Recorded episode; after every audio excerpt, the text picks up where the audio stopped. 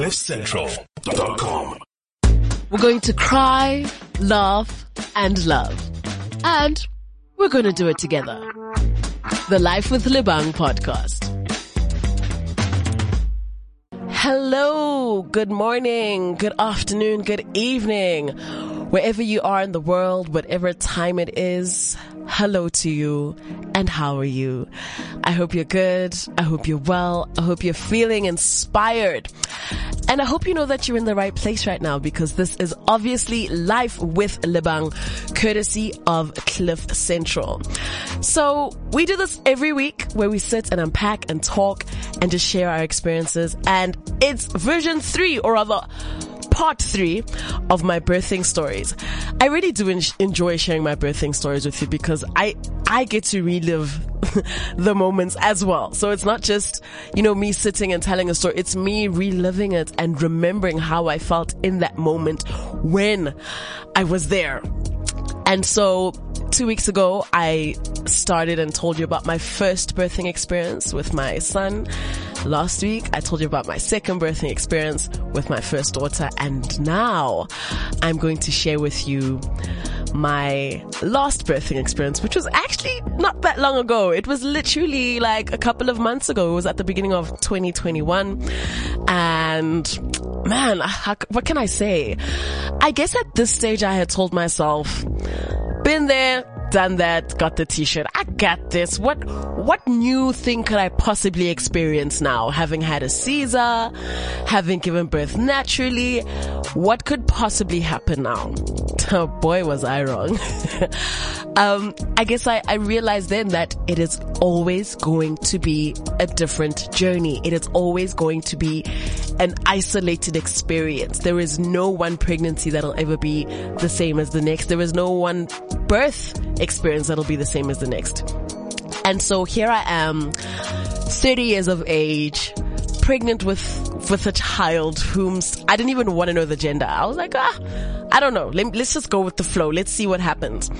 And I really only found out that I was pregnant at six months. Weird, right? But it's true. I, I was carrying so small and I had given birth, you know, just like a few, a year and a bit before that, that I was like, there's no way I can be pregnant again. And then I just started feeling like my stomach is getting hard. And then my partner said, you know what? Just go to the doctor. Cause I wasn't vomiting. I wasn't having any morning sickness. Life was just going on until I started feeling this hardening. And this was in the middle of the first lockdown. I get to the doctor and he's like, yeah, you're definitely six months pregnant. I'm like, there's no way. I've literally been living my life. He's like, you're, you're 24 weeks, Lebang. And it was at that point I was like, damn, sure. So I've got three months left of this pregnancy. Let me make the most of it. And that's what I did. After that, I was like, I'm not doing anything. I'm going to sit here. Food is going to be injected into my veins.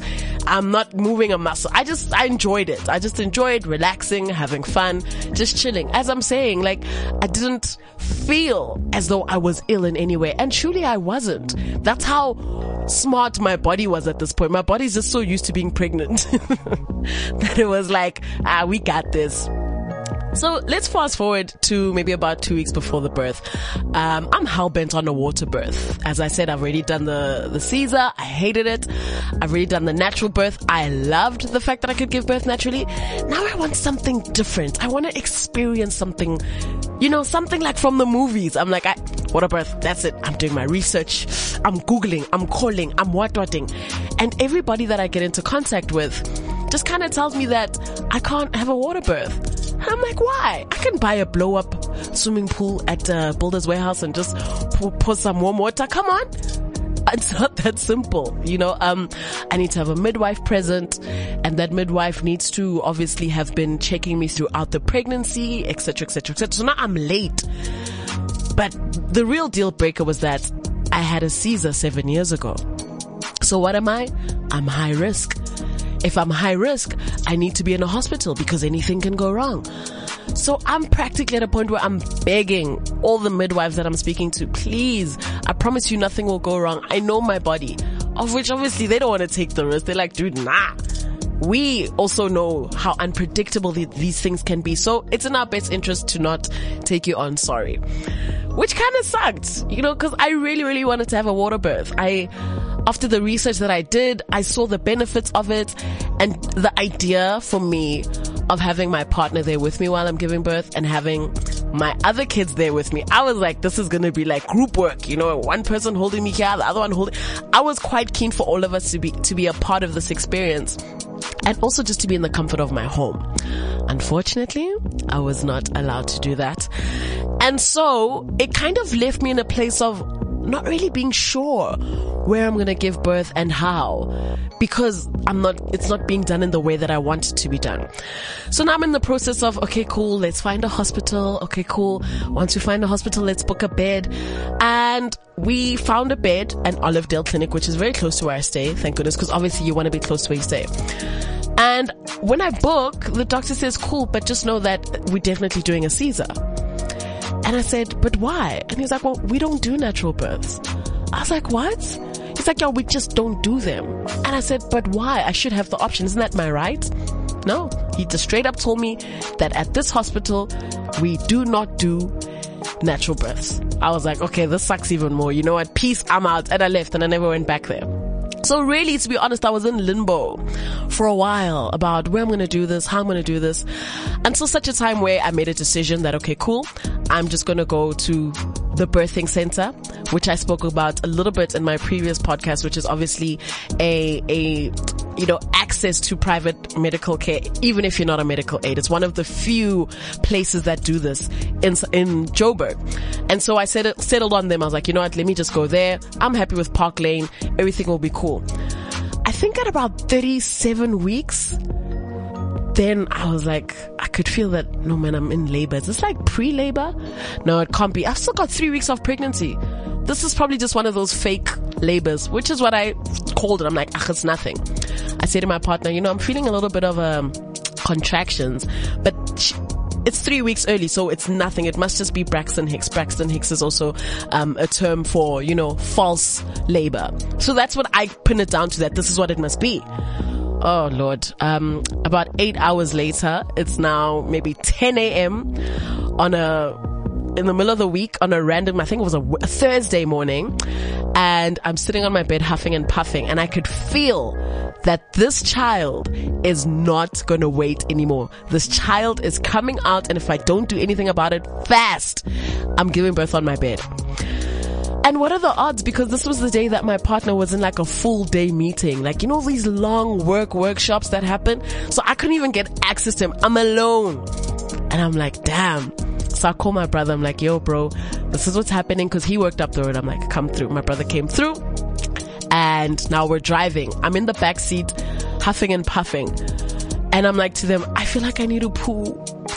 And please mind you, my, my brother is like 24. My cousin is like 26. They, they don't know anything about the birthing experience. They just sitting there freaking out because here I am in the back seat of his brand new BMW leaking everywhere. He is sure that I'm about to give birth here. Oh, shame. I've never seen my brother so distraught. He was quite horrified. Needless to say, eventually we got to a hospital and upon arrival, they said, no, they cannot help me because I have not booked a bed. And we were asked, well, where's the nearest place that we can take her where they will help her? And we got to a hospital called Rahima Moosa. And if you Google Rahima Moosa, you will find information about that hospital that's pretty scary. But obviously I didn't know that at the time. I was just like, yo, can I get this child out of me or what? Cool. I get to Rahima Moosa. I'm put on a wheelchair. I'm signing. I'm signing. I get there and there's a line of ladies. This is probably like 1 p.m. now. There's like a line of ladies who are all kind of pregnant and ready to also give birth, but they're quite relaxed. They look pretty good. I was like, damn, y'all are just chilling. I'm the only one huffing and puffing, not even able to walk. It was that bad I couldn't walk. So the nurse comes to me, she goes, how far do you think you are? I'm like, geez, I don't know. What I do know is that I'm about to pop. She's like, okay, cool, stand up. I'm like, I can't. She says, Ausi, if you do not stand up, then what must happen? And I was like, damn. I need to find a way to stand up or else I'm on my own. I literally like forced myself. I couldn't feel my legs. I just forced myself with my hands to get up on the bed. I got up on the bed. She checked me. She's like, well, you're eight centimeters. You're about to pop. I'm like, good. Let's get this done. Literally within about an hour, I'd given birth. I pushed three times. Naturally, My daughter arrived at around three o'clock in the afternoon. It was good times. In my mind, I'm like, yeah, I can go home. It's done. Oh no. I think the beginning of the actual experience was after I'd given birth. My true experience in that hospital began post birth. And I'm quite sad to say it wasn't that pleasant. It was quite eye opening to what really, really happens and what the average South African woman who can't afford private care has to experience. And, you know, apparently we have rights.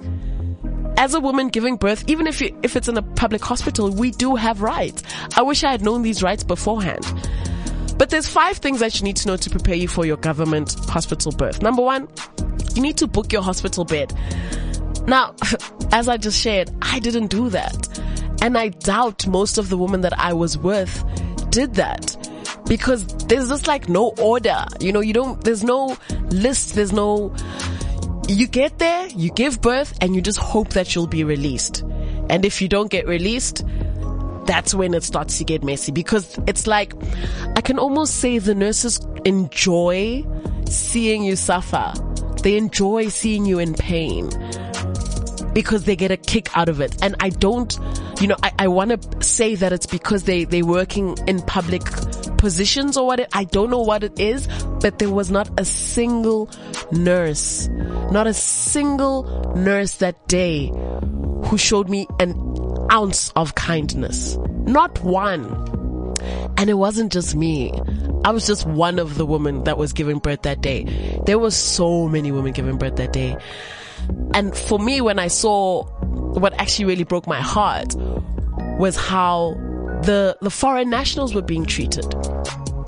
We were in a ward of maybe, there were about 20 of us with our newborn babies.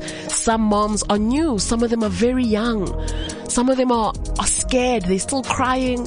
Some of them are still in pain because they've just given. A lot is going on. I'm just lucky that it was my third time. So I'm sitting there pretty confident, like breastfeeding my baby, ready to go home, you know? But the other woman in there, the pain that they were experiencing should have been met with, I guess, a bit of sensitivity, but it just wasn't present.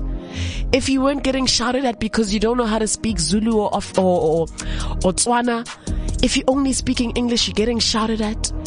If you're not breastfeeding your child the right way, you're getting shouted at. If you don't have any clothes for your newborn, you're getting shouted at. All these mixed emotions that really nobody deserves to experience once they've just given birth. And it really, it pained me to see this happen. It was so, so sad to see people not know what to do. I don't know. One of the girls next to me was saying, this is the first time I'm giving birth. I'm Zimbabwean. I don't even have a passport. It's my first time giving birth. I don't know how to breastfeed. What must I do? She was asking me. I was like, uh, maybe the nurses can help. And I called a nurse. She was like, she's too scared to even call the nurse. I called a nurse on her behalf and said, nurse, please can you come help this lady? When the nurse arrives there, oh, I don't even want to reiterate how that poor girl was treated. But she didn't get the help that she needed is the point. She didn't learn anything. All she, all that happened was her getting scolded. Why don't you know how to do this? Oh, it's your first child. Why are you in South Africa? You're not from here. Speak Zulu. Don't speak English to me. I don't speak. You know, and I, I couldn't do anything. I just sat there and watched this ill treatment. And I said to myself, no man, there must be one, maybe one. There has to be one nurse here who's kind. Just one out of the eight of them rotating around the whole room. And it saddens me to say out of that 24 hours, there wasn't even one all they did was just walk around, ridicule, if not ridicule, laugh at us, if not laugh at us, make us feel so small. It was so bad that the lady who would bring us food, um, she was pregnant. And I had a conversation with her and I'm like, hi, how are you? How are you doing? And she was like, I'm not okay. I'm like, what's wrong? She's like, I just found out I'm pregnant. I'm like, congratulations. Well, you, you work in a hospital. You you know what's up. You know, you should be prepared. She's like, I'd rather die than give birth in this hospital. I was like, you work here. That's not really encouraging. Cause that's what I've just had to do. And that's what many, many other women are doing, not out of choice. And so it was a very, very different experience. The condition of the hospital, the bathrooms that we needed to wash in, oh, it literally felt like I don't even know what to compare it to. It was filthy. It was absolutely filthy. And you couldn't even say, hi, um, can some, like how, you can't even question the condition of this, of this hospital. Another right that you've got, apparently, is that if you've got a valid complaint, it's best to speak to the nurse manager. Now, as I, I, don't know, because as I just said, all of those nurses are literally like the same personality type. They're all angry. They all hate you. They probably hate themselves because they, there was no positive energy there. So, I don't know. Apparently, you also have a right to consultation. You should be given a choice about the services offered. Again, you know, what's written on paper and what happens in real life is like two different things.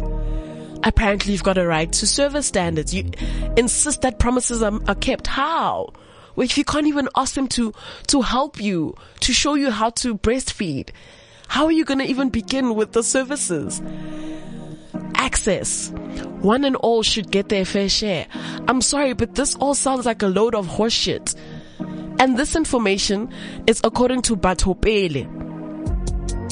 Right? Which, which is, they're obviously giving us more information about women and government hospitals and the stuff that we're allowed to, or the bare minimum. And I, and I say bare minimum in, in inverted commas, because from my experience, the opposite of all of this, of all of this is what I experienced. And really mine was one of the, the more better experiences just because I'm, I'm confident in who I am. So I am able to ask questions and I am able to be like, no, but this is wrong. Other women can't even talk. I think the the worst part was now needing to leave. So number one, my partner wasn't even allowed in the hospital, which I understood COVID regulations or whatever the case is. But he needed to bring me like uh, the, the, the nursing bag. As I mentioned, I wasn't really prepared for her. She, my daughter came three weeks early. So at the time at which she arrived, it was all huff and puff. But my partner needed to bring me the, the nursing bag and they wouldn't let him even in at the gate. So he left it at the security. The security guard had to come in and ask them if they can bring it in. They didn't want to let him, let the security bring it. It was just a mess. But eventually I got what I needed. Now I'm like, how soon can I get out of here? The only way that I could leave this hospital is if I can prove that, you know, I can do this mommy thing. So if I'm breastfeeding correctly and if my child is, you know, eating fine and if the nappy is showing signs of like, you know, that's only if you can show you, them the nappy of your child, they'll let you go. What if you don't know what you're doing? What if you really just, it's your first time and you're winging it? I'll be honest, I felt so, so, so, so sad for some of the other girls there because that's exactly what it was.